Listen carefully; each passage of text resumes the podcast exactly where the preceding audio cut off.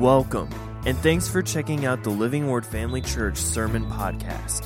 Before we get to the message, we'd like to invite you to check out Living Word Family Church if you don't already have a church home.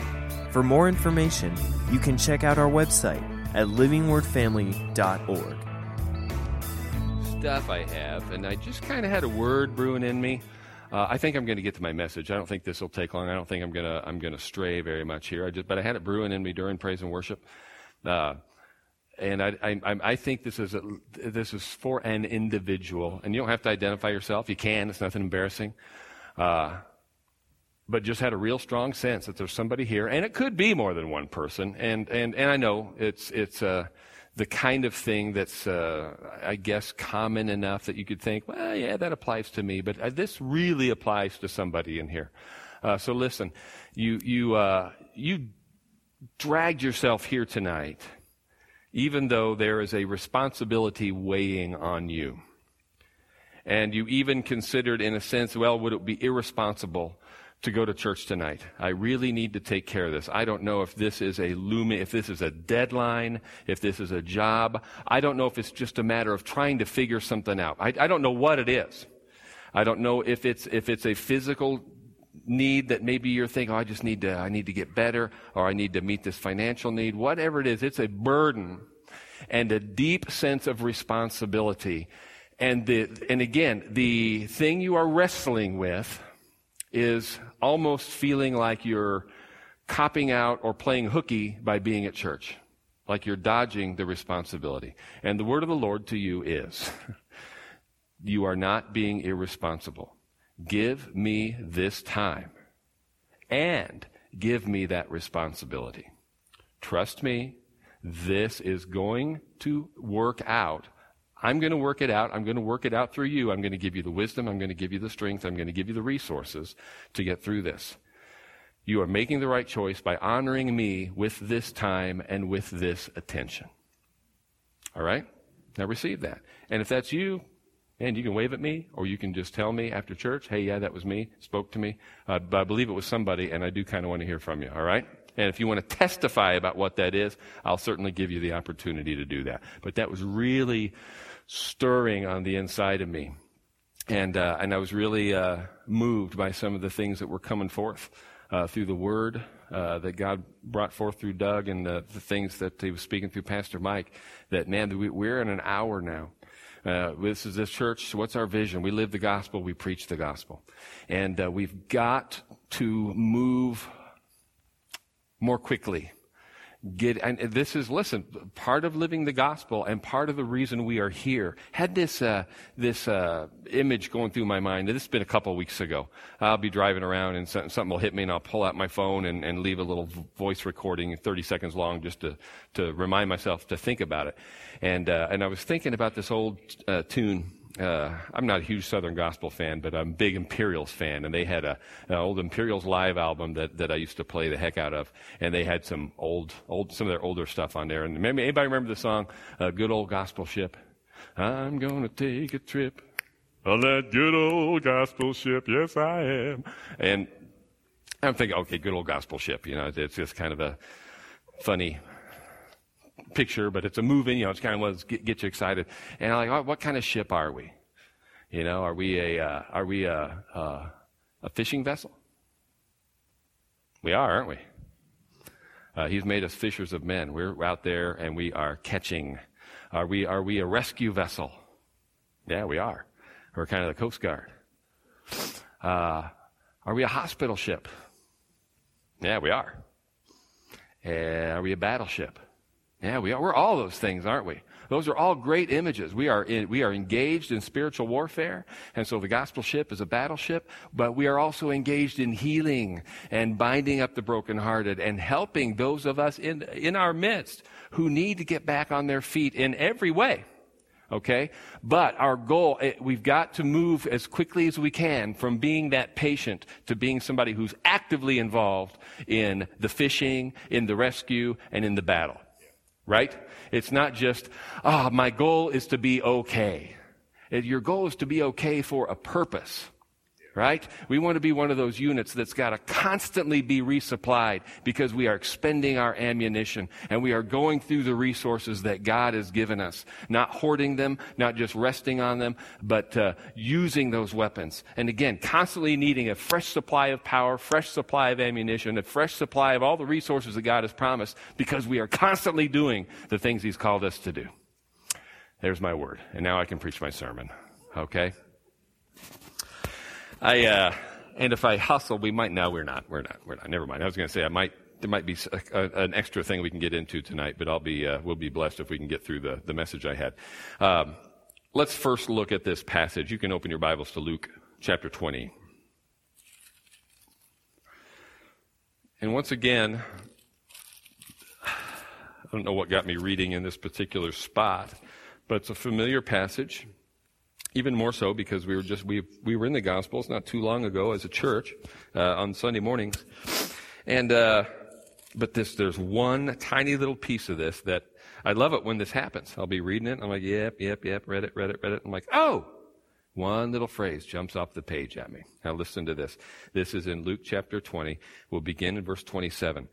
Then some of the Sadducees who deny that there is a resurrection came to him and asked him. Now remember the Sadducees. We talked about in our intro to the New Testament, we talked about the difference between the Pharisees and the Sadducees.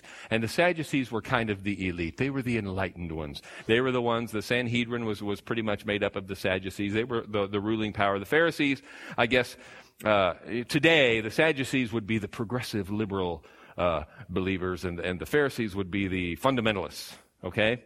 Uh, and and uh, and they both had their problems. They both had their issues, obviously. But the Sadducees uh, just considered themselves, and I don't know. I don't know what drove their train. I'm not sure why they were so hung up on not believing in the resurrection. Why they wouldn't want to believe in the resurrection, but they didn't. Okay, and uh, they were certainly, and the Pharisees were too, by the way. They, they were certainly more interested in preserving and defending what they already believed than learning anything new. So anyway, there we go. Some of the Sadducees who deny that there's a resurrection came to him and asked him, saying, Teacher, Moses wrote to us that if a, if a man's brother dies having a wife, and he dies without children, then his brother should take his wife and raise up offspring for his brother. Now, there were seven brothers.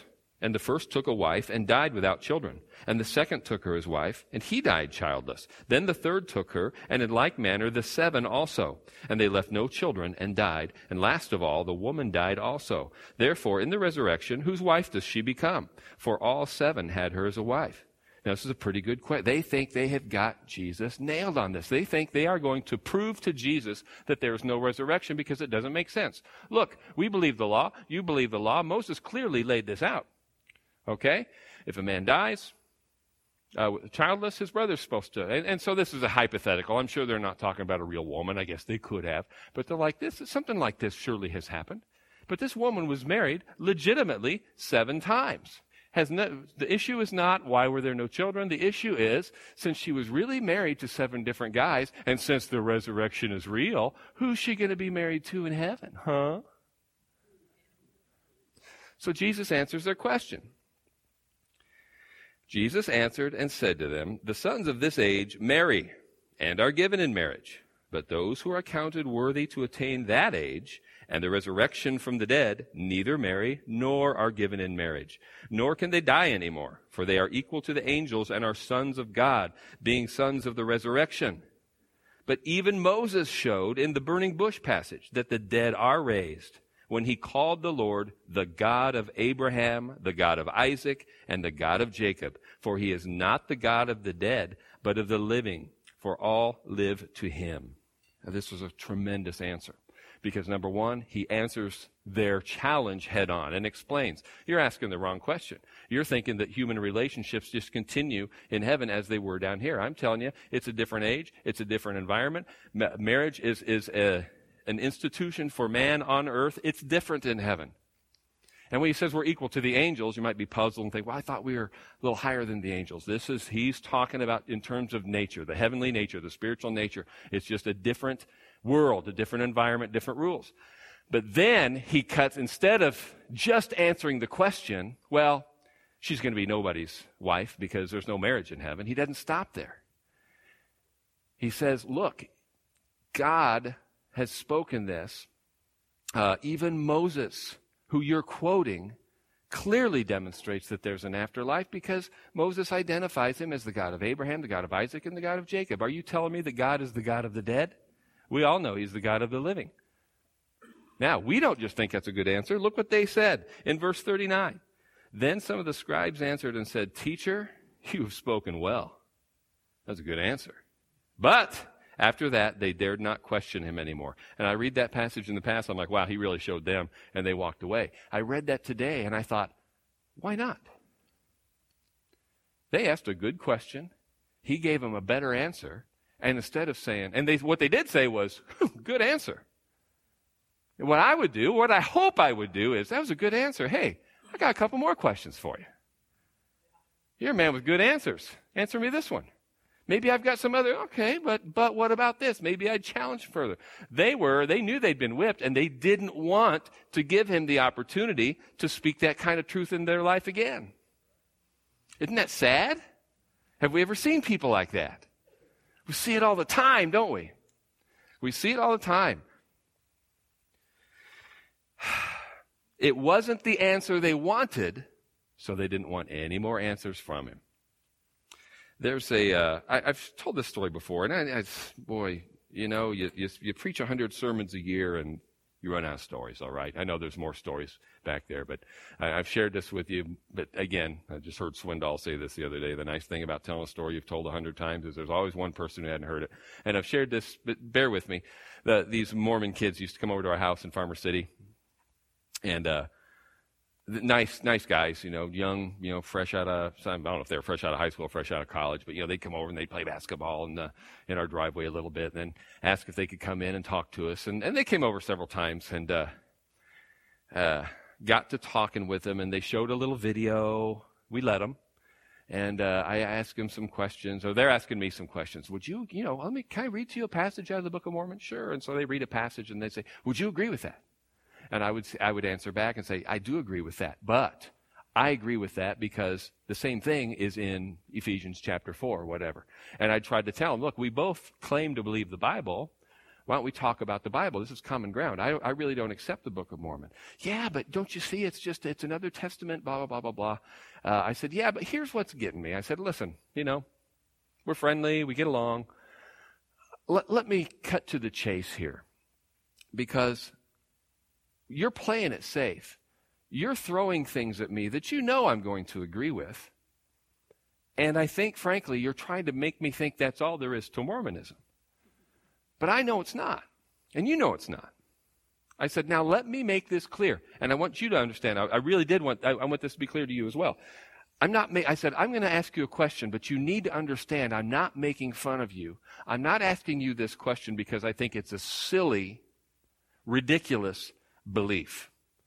Since we both believe the Bible, I'm telling them this, we both believe things that the world thinks is silly and ridiculous. We both believe God created this world. We both believe Jesus was raised from the dead. They have a little bit different view of that, but never mind. They believe, we believe things that the world scoffs at us for, right? And they said, that's absolutely right. I said, okay, so I'm not scoffing. I don't believe what I think you believe about this, but I'm just asking. So I asked them, do you believe? And I knew they did. That if you remain a good, committed, faithful Mormon your whole life, and I didn't invent this argument, by the way, I heard it from somebody else. I said, Do you believe that, you know, you get married in the temple, you have kids, you do all this stuff, you wear your special underwear your whole life, whatever it is, that's true, uh, that one day you will be the God of your own planet? And they said, Yeah, we do. I said, Okay. Again, I'm not making fun of you. But here's my question Who lives on that planet? Because that's what they believe. They, they, they say, as, as, as God is, we will be uh, uh, as, as we are, God once was. That God was a man, he married, and, and we are his children, his offspring, his literal offspring. And one day we will uh, attain godhood and we will, have, we will populate worlds with our own children. Everybody gets their own planet, and we are on Jehovah's planet. So I said, if that's true, who, who gets to live on your planet? He says, well, our children and their children and their children and their children. I said, makes sense, except if your children grow up to be good, faithful Mormons, Don't they get their own planets? Yeah. Then who lives on your planet? Nobody's ever asked me that before. I'm asking you. It's a good question. It's a good question. Kind of sounded like it's a good answer. You've answered well. After that, they didn't come back. And I wasn't trying to scare them away. I wasn't. I wanted to talk about this. But you see, this is, it's so entrenched. It's like, whoa, what the things you are answering me with threaten what I believe. They are opposed to what I've already decided I know. So I'm not coming back for more. Now, the, the Jehovah's Witnesses, to their credit, would keep coming back for more. Uh, but that's because, I say to their credit, uh, almost tongue in cheek, because they literally get credit for the number of hours they spend uh, sharing. And uh, wh- whether they spend two hours knocking on doors or two hours sitting in your living room, they get credit for the time. So, man, they'll sit there and take a beating uh, if you want to administer one theological beating. Had some, and I've told you stories about my conversations with them as well. Uh, and, and you know what? I didn't always have the answers. I didn't always have the, the great little questions like that. But I was never, I was never, all, likewise, I was never threatened with what they believed either. Uh, we'll tell more stories about that some other time, not tonight. There's a phrase out there uh, that you may have heard, uh, specifically in reference to the argument or the discussion uh, on homosexuality and the Christian view of homosexuality or the biblical view of homosexuality. And the phrase is this clobber passage. Have you ever heard that? The clobber passages. And, and this is a sort of a derogative term uh, used by people who say, well, there are people who they want to pull out one or two verses of the Bible and clobber people with them. And so there are, there are seminars and uh, conferences dedicated to dealing with the clobber passages. The ones that, to you and me, uh, to me anyway, clearly speak against it. Uh, these, are, these are what they would call clobber passages, and so they find ways of showing or demonstrating or figuring out ways to make that verse say something else. All right, and, we'll, and that's not what this message is about. I'm just I'm telling you what the phrase means and, and what, what its common use is. Uh, and I had a conversation with a, with a guy just uh, this morning, and we were talking about this, uh, this issue in, a, in another context. And he said, You know what a clobber passage is? A clobber passage is any verse of the Bible that tells you you can't do what you want to do. In 1 Timothy, in 1 Timothy, where it says, uh, an elder must be the husband of one wife, that's a clobber passage for anybody that wants to be a polygamist. It's true. We come up against clobber passages when we come up against any verse that clobbers something in our life or clobbers a desire of ours. And we can either submit to it and change, or we can rebel, we can dig in our heels, we can run away, answer and ask him no more questions. Right? I'm getting ahead of myself. Let me look at something else. This is uh, this goes back many months now. It's one of my favorite passages in the Old Testament. Definitely worth looking at. Uh, we, something to return to time and time again. I think there's such a powerful lesson here in Habakkuk chapter 1. The first chapter uh, is a brief conversation between the prophet and, and the Lord, but the prophet's question, and that fact, that's the heading of uh, beginning in verse 2, the prophet's question. Let me just read these, just the first few verses here. Uh, Habakkuk chapter 1, beginning in verse 2. O Lord, how long shall I cry and you will not hear? Even cry out to you, violence, and you will not save. Why do you show me iniquity and cause me to see trouble? For plundering and violence are before me. There is strife and contention arises. Therefore, the law is powerless and justice never goes forth. For the wicked surround the righteous. Therefore, perverse judgment proceeds. He is looking, he sees the world going to hell around him. And he's like, I'm crying out. I'm trying to get your attention. Call your attention to this stuff, Lord God, and you are ignoring me violence and uh, uh, injustice are winning the day. And then God answers and said, Look, you guys brought this on yourself, and I'm raising up an enemy to bring judgment. And then Habakkuk complains about that, but he says, Yeah, but your people will never be defeated. You can't, you can't go counter to the promises you've made. This is wrong. This whole concept is unjust. How can you, the God of righteousness and our God, raise up an enemy against us. This is not right. He is making his complaint logically, passionately, uh, and desperately But then look at chapter 2, verse 1. He makes his case and then he says this I will stand my watch and set myself on the rampart and watch to see what he will say to me and what I shall answer when I am corrected. This is one of the most beautiful examples of humility in the entire Bible. This is Habakkuk speaking from his gut, speaking from his heart, speaking from his head, laying out the world to God exactly as he sees it, and yet knowing that because God is God, he is right. And if, and if he is right, if God is right, and what I feel and what I'm expressing is opposite to God, that means I am wrong. So he's being honest. God, this is how I see it, and I can't see it any other way, but I'm listening. So he says, I'm going to see, I'm, I'm, I'm interested in seeing two things. One, what's God going to say to me? And two, how am I going to respond when he shows me I'm wrong? He is going to correct me. How am I going to respond to that correction? Along that line, Psalm 73. We, we have time. I think. I'll read quickly. But I want to read the whole thing. Psalm of Asaph. Truly, beginning in verse 1, truly God is good to Israel, to such as are pure in heart. But as for me, my feet had almost stumbled. My steps had nearly slipped, for I was envious of the boastful when I saw the prosperity of the wicked. For there are no pangs in their death, but their strength is firm. They are not in trouble as other men, nor are they plagued like other men. Therefore pride serves as their necklace. Violence covers them like a garment. Their eyes bulge with abundance. They have more than heart could wish. They scoff and speak wickedly concerning oppression. They speak loftily. They set their mouths against the heavens, and their tongue walks through the earth. Therefore his people return here, and waters of a cup are drained by them. And they say, How does God know? And is there knowledge in the Most High? Behold, these are the ungodly, who are always at ease. They increase in riches. Surely I have cleansed my heart in vain, and washed my hands in innocence. For all day long I have been plagued, and chastened every morning. If I had said, I will speak thus, now here he is, He's recognizing something. He's, again, he's pouring out his complaint. He's made these observations. I'm looking around, and it's not just that I'm seeing evil. He knows there's always been evil, there's always been sin. But he's like, the wicked are prospering. Now, the Lord tells me that there are curses in the earth. He put sickness on the Egyptians, but he promised he'd never put them on me. Uh, he's promised to make sure that my vat's always full, blessed going in, blessed going out. Uh, I'll be the head and not the tail. And yet I'm looking around, and it looks like the people who are enjoying those blessings are the people who are scoffing, who are thumbing their nose at God.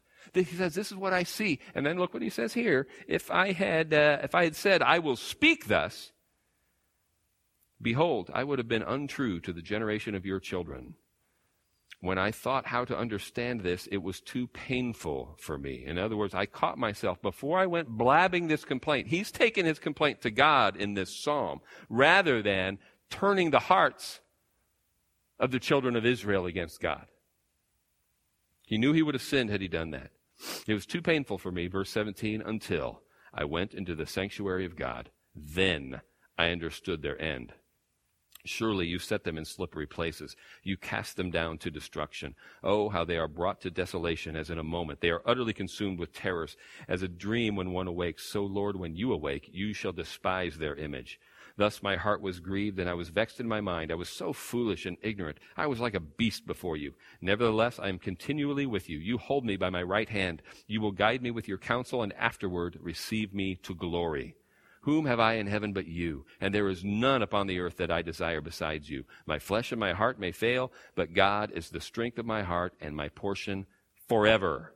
For indeed, those who are far from you shall perish. You have destroyed all those who desert you for harlotry, but it is good for me to draw near to the Lord. I have put my trust in the Lord God that I may declare all your works. Now, there's a whole, you could do a mini series who knows? I may someday on this psalm, breaking it down and talking about how there still is a difference in. I think Asaph has a great perspective on this thing, but consider the time he lives in. This is still Old Testament. He's still under the law. The Holy Spirit has not been poured out on all flesh. All right.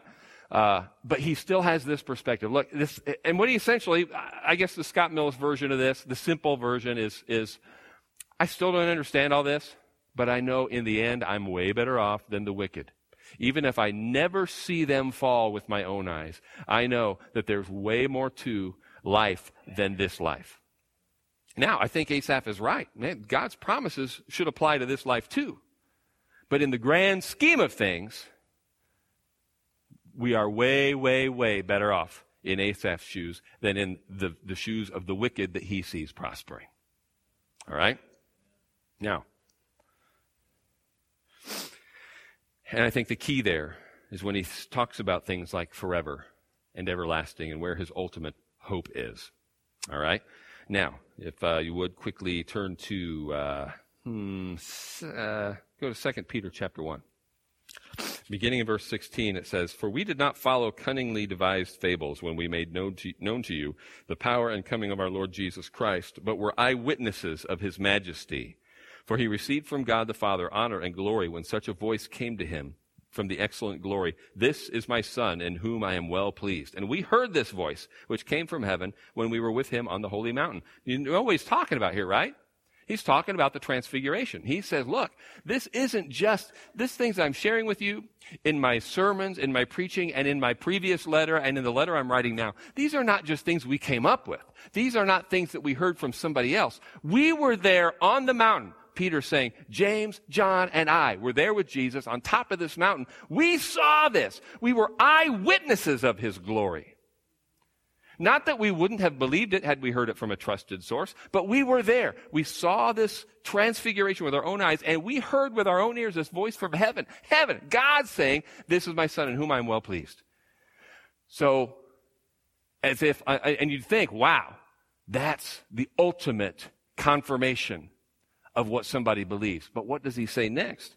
And so we have the prophetic word confirmed, which you do well to heed as a light that shines in a dark place until the day dawns and the morning star rises in your hearts. Verse 19, do you have that in uh, New American Standard? So we have the prophetic word made more sure. The prophetic word made more sure. What's he talking about? He's saying this experience we had on the mountain, what we saw with our eyes and heard with our ears, it was glorious. But you know what we have that's even better?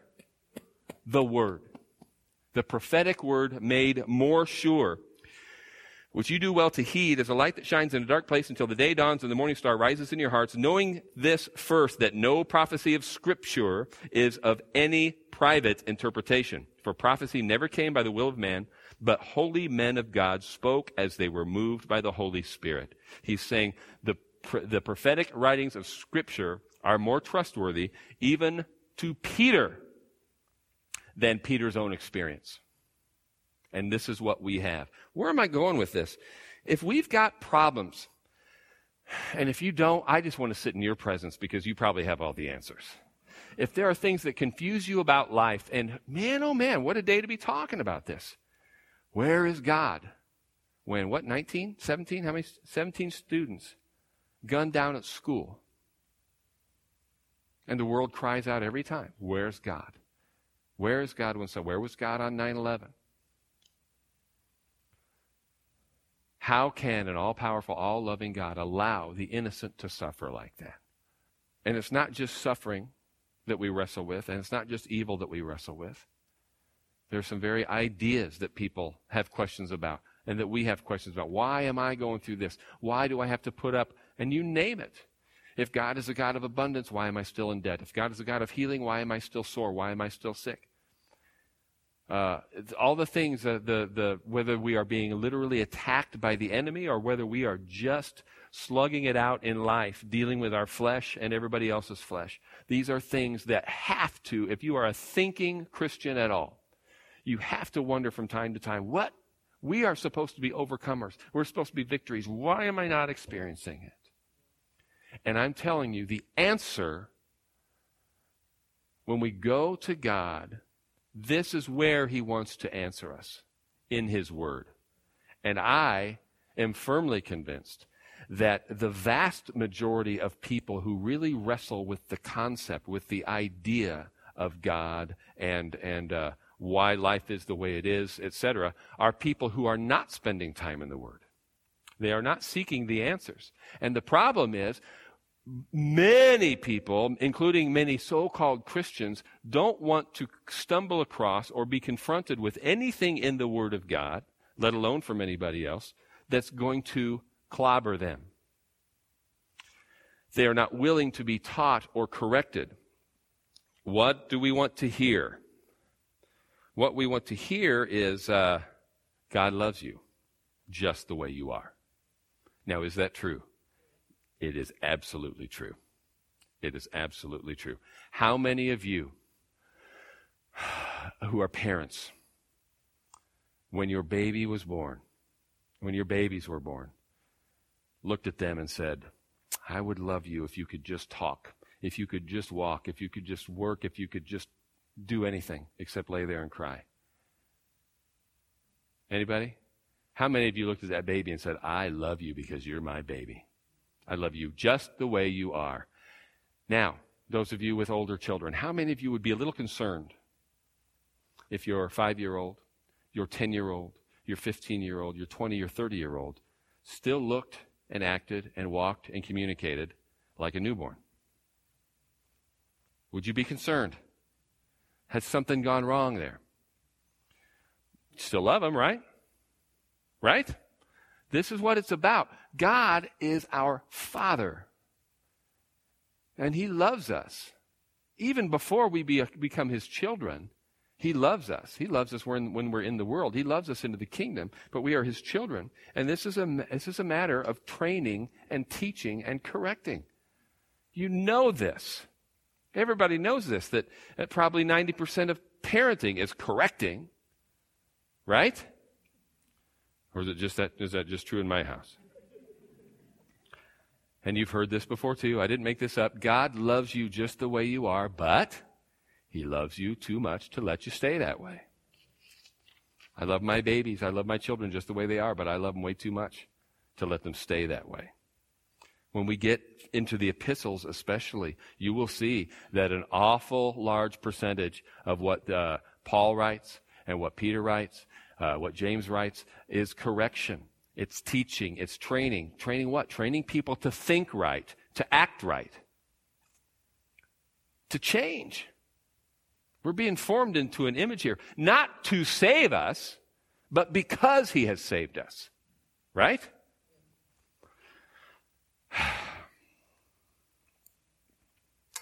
You see, it's His love, it's because He loves us that He's motivated to remake us, to reform us. And when he does that, what's he doing? He's elevating us. What's he forming us into? He's forming us into the image of Jesus Christ. And any, oh boy, we really got to hustle. Praise and worship team, you can, come, you can be slowly making your way up here. Any training that's worth having, and I'm thinking even in terms of basic training, uh, and how much of this is just driving out just old habits. I, I t- I've talked to Chris, and I know things have changed. Uh, you, you, told me a lot, lot, less emphasis on like a drill and ceremony and that sort of thing because we're on a war footing now. Uh, but I've told you before about how you know little things. Don't stand around with your hands in your pockets, and I couldn't put my hands in my pockets for years uh, after just being in the guard. And uh, but training all these habits, but you get things that seemed hard, that seemed unnatural at first because of why? They weren't a part of me. But by the end of nine weeks, eight, nine weeks of basic training, those things were a part of me. Advanced training, AIT, gets a little more intense. And then any specialized training you go through, what are they doing? They're shaping you into something that you weren't before. And we're just talking actions and behaviors.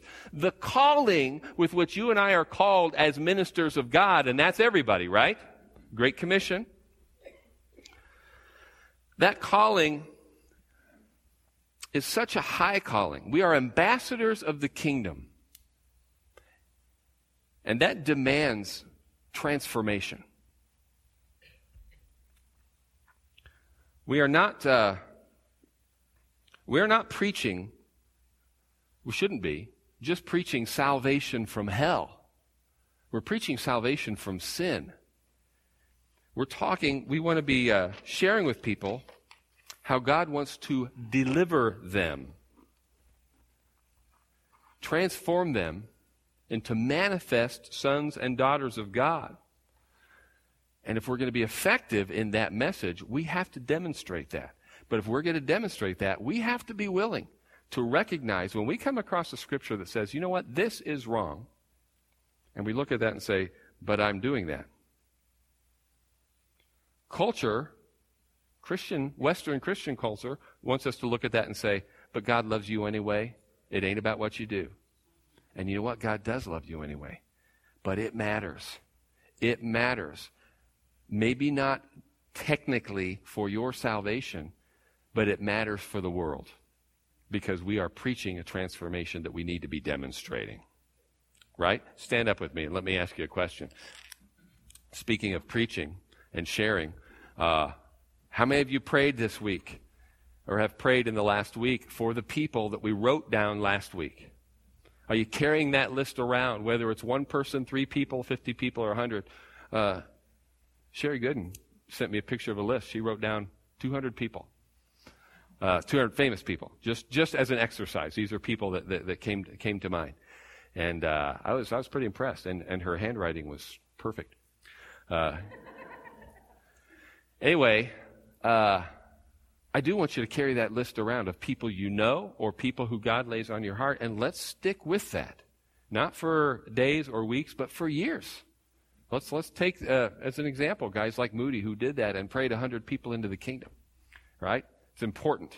Uh, but wow, wow, wow. We have got to be prepared to be the laborers that God sends into the harvest. We've got to be prepared with answers when people ask. And we've got to be skilled enough in this to direct people to where the answers are. And that's a lifetime process. Don't neglect it, church. Amen.